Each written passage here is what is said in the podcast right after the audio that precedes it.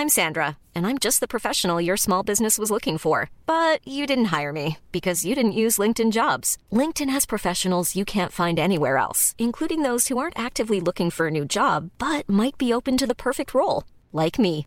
In a given month, over 70% of LinkedIn users don't visit other leading job sites. So if you're not looking on LinkedIn, you'll miss out on great candidates like Sandra. Start hiring professionals like a professional. Post your free job on linkedin.com/people today. الحمد لله مبسوطة كتير ويعني بدون دعمكم ما كنت قدرت وصلت لهون وما كنت أخذت حرية. صواريخه هي لسان. الاهتمام بها بشكل كبير جدا. لسان نعيم. على صعيد هو هذا المدفع. الذي يدعون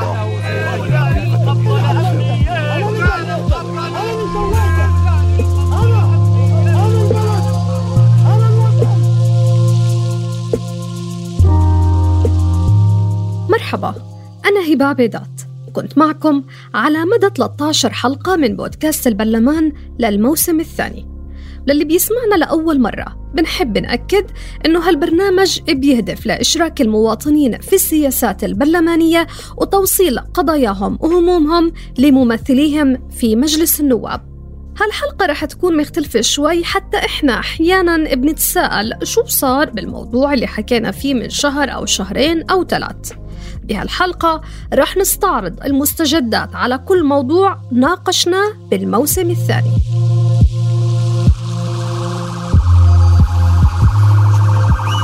يوم الأربعاء 6 تشرين الثاني صحينا كلنا على القنوات التلفزيونية والإذاعات الأردنية وهي عم بتغطي خبر الإفراج عن هبة اللبدي وعبد الرحمن مرعي. هبة كانت لابسة بلوزة بيضة وبنطلون أصفر أما عبد الرحمن فكان لابس بلوزة سوداء عليها المسجد الأقصى اللي يتم تداول إنها من تصميمه. اللبدي ومرعي رفعوا شعار النصر بمجرد دخولهم الأراضي الأردنية. لما جيت أطلع من السجن كنت مخبيه ولابسه تحت الملابس كثير يعني. فأول ما طلعت يعني بيسموها شحرور اللي هي افراج وصلت الجسر ال- يعني وصلت الجسر الأردني وتأكدت إنه خلص أنا افرج عني. فقدام ال- السجانين شلحت الملابس اللي كنت لابسها وبين التيشيرت. صار عليه مشكلة. إيش لحم؟ وايش لحم؟ يعني حتى حتى يعني أبسط الأشياء كانت بالنسبة لهم يعني بتضايقهم. كانوا بي هم معنيين إنه الموضوع يكون فقط آه، إفراج عن أسرى أردنيين. هبة وعبد الرحمن تم اعتقالهم إداريا من قبل سلطات الاحتلال نهاية شهر 8 الماضي وهم في طريقهم لحضور أفراح لأحد عائلاتهم حيث تم توقيفهم من على جسر الملك حسين. بعد مرور أكثر من شهرين على اعتقالهم إداريا استدعت الأردن سفيرها من تل أبيب للتشاور معه ولتوصيل رسالة احتجاج على اعتقالهم اللي اعتبرته غير قانوني وغير إنساني وطالبت بالإفراج الفوري عنهم. الإفراج عنهم سبقوا كثير من هالتحركات وحتى مناشدات لأهلهم خلينا نستذكر مناشدة والد هبة اللبدي خلال حلقة البرلمان 13 ما يتعرض له ال- الأسرى آه، الأردنيون. هي قصة يعني آه، قضية آه، حقيقية يجب أن يتم الاهتمام بها بشكل كبير جدا. على صعيد المعتقلين عند الكيان الصهيوني الأوضاع حقيقة إنها مأساوية والوقت إحنا بنلعب بالوقت الضائع. أنا بناشد كل ال- الأحرار كل الجمعيات كل كل إنسان حر إنه يعتبر إنه هؤلاء هم ابنائه أو بناته لأنه هاي ما هي قضية خاصة. يجب أن يعرفوا إنه اليوم هبة بعده اجى عبد الرحمن. يا ظلام السجن خيم نحن لا نخشى الظلام ليس بعد الليل إلا فجر مجد يتسامى ليس بعد الليل إلا فجر مجد يتسامى. مناشدات أهالي الأسيرين المعتقلين في سجون الاحتلال كان وسط استمرار إضراب هبة اللبدي عن الطعام لأكثر من 40 يوم. استمرت حتى إعلان خبر الإفراج عنهم. واللي سبق هالإعلان بيوم وقفة أمام رئاسة الوزراء. يعني بشكل واضح جئنا لنوصل إدانة للحكومة الأردنية ممثلة بوزارة الخارجية على إخفاقها في إدارة ملف الأسرة وتحديدا الموقوفين إداريا. والذين تم اعتقالهم آه، مؤخرا وإيقافهم إيقاف تعسفي إيقاف إداري. نحن جئنا لنقول للحكومة عليها أن تتخذ إجراءات عملية وأن تحول مواقفها الكلامية الواهية إلى مواقف عملية تتمثل في طرد السفير الصهيوني آه، هبة اللبدي وبالإضافة إلى عبد الرحمن مرعي هو مواطنين أردنيين تم اعتقالهما بشكل غير قانوني. لدى آه، قوات الاحتلال ودون أي وجه قانوني بالإضافة إلى 23 أسير أردني في سجون الاحتلال. قد يكون هذا الموضوع هبة وعبد الرحمن قد فتح فعليا ملف الأسرى الأردنيين في سجون الاحتلال. المفروض واجبها حكومتنا أن تقوم بواجبها تجاه مواطنيها وهذه مسؤوليتهم. بالنسبة لمواطنينا هبة آه، اللبدي أو عبد الرحمن مرعي أو حتى ال 23 أسير الموجودين في فلسطين يعني. في يعني في دولة الاحتلال خلينا نحكي لها دولة الاحتلال. خاضت هبة اللبدي خلال هالفترة مسيرة صعبة كان في خطورة على صحتها خاصة بعد أن تم الإعلان عن نقلها لمركز صحي تابع لإدارة السجون في السلطات الاحتلال وذلك لتوفير العناية الصحية وسط تدهور وضعها الصحي. وهو اللي أكدته محامية لجنة شؤون الأسرى والمحررين حنان الخطيب.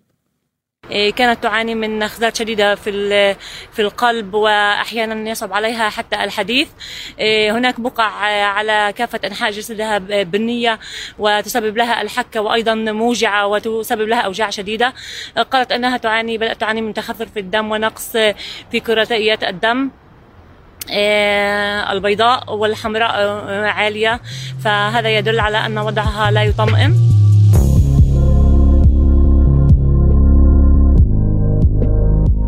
تطورات ملف الأسرى بتلقي أيضا بظلالها على العلاقات بين الأردن وإسرائيل اللي بيقرأ محللين تراجعها. لكن هذا ما بنقدر نفصله أيضا عن استمرار تمسك الأردن بحل الدولتين واللي هو قيام الدولة الفلسطينية المستقلة ذات السيادة على حدود حزيران 67 وعاصمتها القدس الشرقية بحسب تأكيدات الملك عبد الله الثاني المتكررة. وبنروح لملف مطالبات المعلمين اللي خاضوا إضراب مفتوح عن التدريس حتى تحقيق مطلبهم بعلاوة 50% الاعتصام كان بدأ بعد ما رفضت الحكومة أنه يكون أمام الدوار الرابع وانتهى بفضه بالقوة.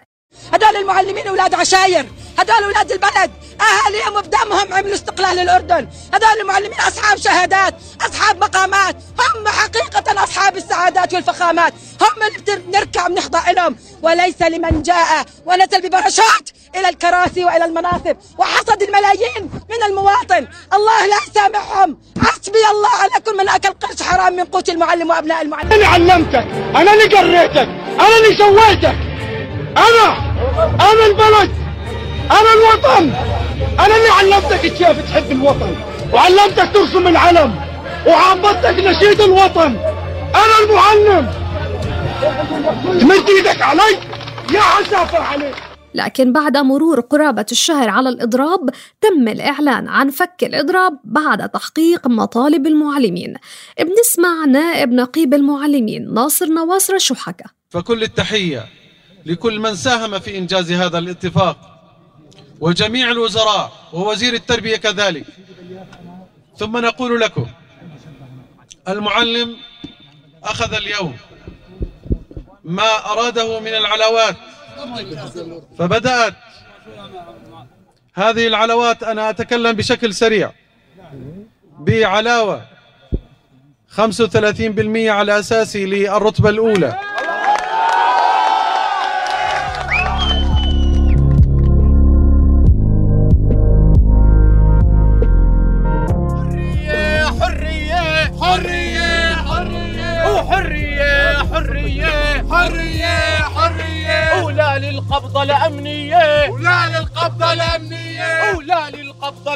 الأمنية. ولا للقبضة الأمنية. وزيد بصوتك صيح وعلي. زيد بصوتك صيح وعلي. وزيد بصوتك صيح وعلي. أما محاكمة معتقلي الرأي فالساحة الأردنية لا زالت بتشهد حملة اعتقالات بحق مواطنين أردنيين عبروا عن آرائهم في قضايا عامة وهو اللي بيكفل الدستور الأردني وفق ما بيأكده حقوقيون.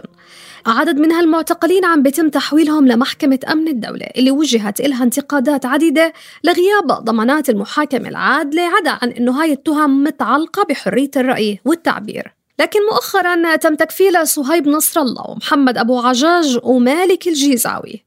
وذلك بعد اعتقالهم وإحالتهم إلى أمن الدولة على إثر مشاركتهم في المسيرة اللي انطلقت تنديدا بصفقة القرن أما مشروع قانون الضمان الاجتماعي واللي قامت الحكومة بإجراء تعديلات عليه وجهت إلها انتقادات عديدة كان من ضمنها إلغاء التقاعد المبكر للمشتركين الجدد بالإضافة لأنه بيسمح لاستثناء بعض المنشآت من شمول العاملين عندها من بعض التأمينات وحرمانهم منها لمدة ممكن توصل لخمس سنوات. شو اللي صار؟ أقر مجلس النواب المادة اللي بتنص على استثناء تأمين الشيخوخة في الضمان الاجتماعي لكن وضع شروط لمن هم أقل من 28 سنة وعلى أيضا أن تطبق على الشركات اللي يتم تأسيسها بعد نفاذ القانون المعدل قامت اللجنة بترجمة وأخذ هذه التحفظات وقامت بصياغة المادة بطريقة تزيد الحد الأكبر من هذه المخاوف وهذه التحفظات وأقول للزملاء ماذا عملت اللجنة لتزيل هذه المخاوف وهذه؟ أولا إخواني هذه المادة لا تطبق إلا على الشركات التي ستسجل بعد نفاذ أحكام هذا القانون. هذا واحد. اثنين وضعنا سقف لسن العامل الذي سيشمله هذا الإعفاء وهو 28 عام. وربط هذا السن بمدة خمسة سنوات. وبنوصل لاعتصام المتعطلين عن العمل أمام الديوان الملكي واللي انطلق بمسيرة من العقبة وانسحب باعتصامات أخرى انطلقت من غالبية محافظات المملكة طلبا لفرص عمل. هالاعتصامات قبل أشهر انتهت بتوقيف عدد من المتعطلين أو بتوقيع شيوخ ورجال أعمال وثائق اتعهدوا فيها بدفع مبالغ شهرية لمتعطلين عن العمل أو حتى اتفاقات لقاء توفير فرص عمل لهم؟ عالديوان يا ابن العقبة عالديوان وعالديوان يا ابن العقبة عالديوان ابن الواصل عينتوه باقي الشاعب جوعتوه باقي الشاعب جوعتوه لكن الأمر ما توقف فقبل أيام خرج متعطلون عن العمل وأعلنوا عن اعتصام مفتوح أمام الديوان الملكي في عمان. أيضا انضم لهم متعطلون عن العمل من محافظة الكرك والزرقاء. كما وأعلن متعطلون عن العمل في محافظة الكرك عن اعتصام مفتوح أمام مبنى محافظة الكرك للمطالبة بتوفير فرص عمل لهم. بنروح لملف ارتفاع أسعار الأدوية واللي ثار جدل شعبي واسع عليه استدعى تشكيل لجنة لمراجعة أسعار الأدوية واللي اجتمعت مع لجنة الاقتصاد والاستثمار النيابية. قال خلالها وزير الصحة سعد جابر في اجتماع مع اللجنة النيابية أنه تفاجأ بموضوع تسعيرة الدواء وما كان على علم فيها. الحقيقة أنا كطبيب ممارس كنت أحيانا بعض الأدوية أقول للمريض جيبها من سوريا هذا قبل عشر سنين. يعني كان العلاج الأصلي ما كانش عندنا غير العلاج الأصلي؟ ما في بديل. البلافكس كان ب 60 دينار سوريا كان بسبعة دنانير. بعد ما تم مناقشة أسعار الأدوية في حلقة البرلمان أعلنت الحكومة بعد ذلك أن اللجنة المشتركة لمراجعة أسعار الأدوية خفضت أسعار 1127 سلعة دوائية و89 مستحضر طبي وبلغت نسبة التخفيضات ما بين 18 ل 68% بنسمع مدير عام مؤسسة الغذاء والدواء هاي العبيدات في لقاء له عبر قناة رؤيا. شو بحكي إحنا سيدي امتثالا للتوجيهات الملكية. آه، سارعت المؤسسة وثيرة التخفيضات. آه، بعد لقاء جلالة الملك. والذي أبدى فيه أنه لابد أنه يتقدم خدمة آه، صحية متكاملة وأنه أسعار الأدوية في الأردن لابد من معالجتها. وهذا كان توجيه ملكي يعني يثمن.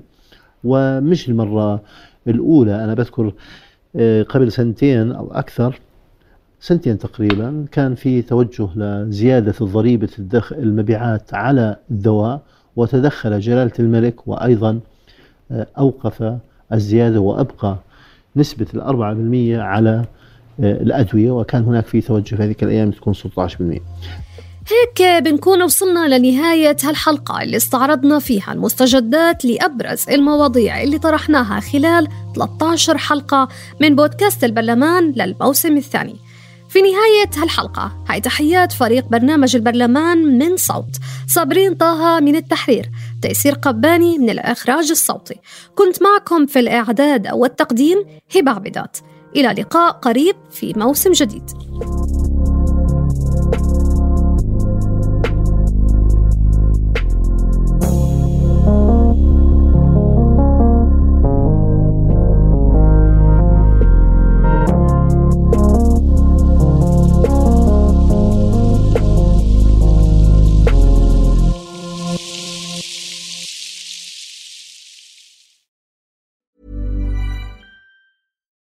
It's Paige DeSorbo from Giggly Squad. High quality fashion without the price tag. Say hello to Quince. I'm snagging high-end essentials like cozy cashmere sweaters, sleek leather jackets, fine jewelry, and so much more. With Quince being 50 to 80% less than similar brands. And they partner with factories that prioritize safe, ethical, and responsible manufacturing. I love that. Luxury quality within reach. Go to quince.com slash style to get free shipping and 365 day returns on your next order. Quince.com slash style.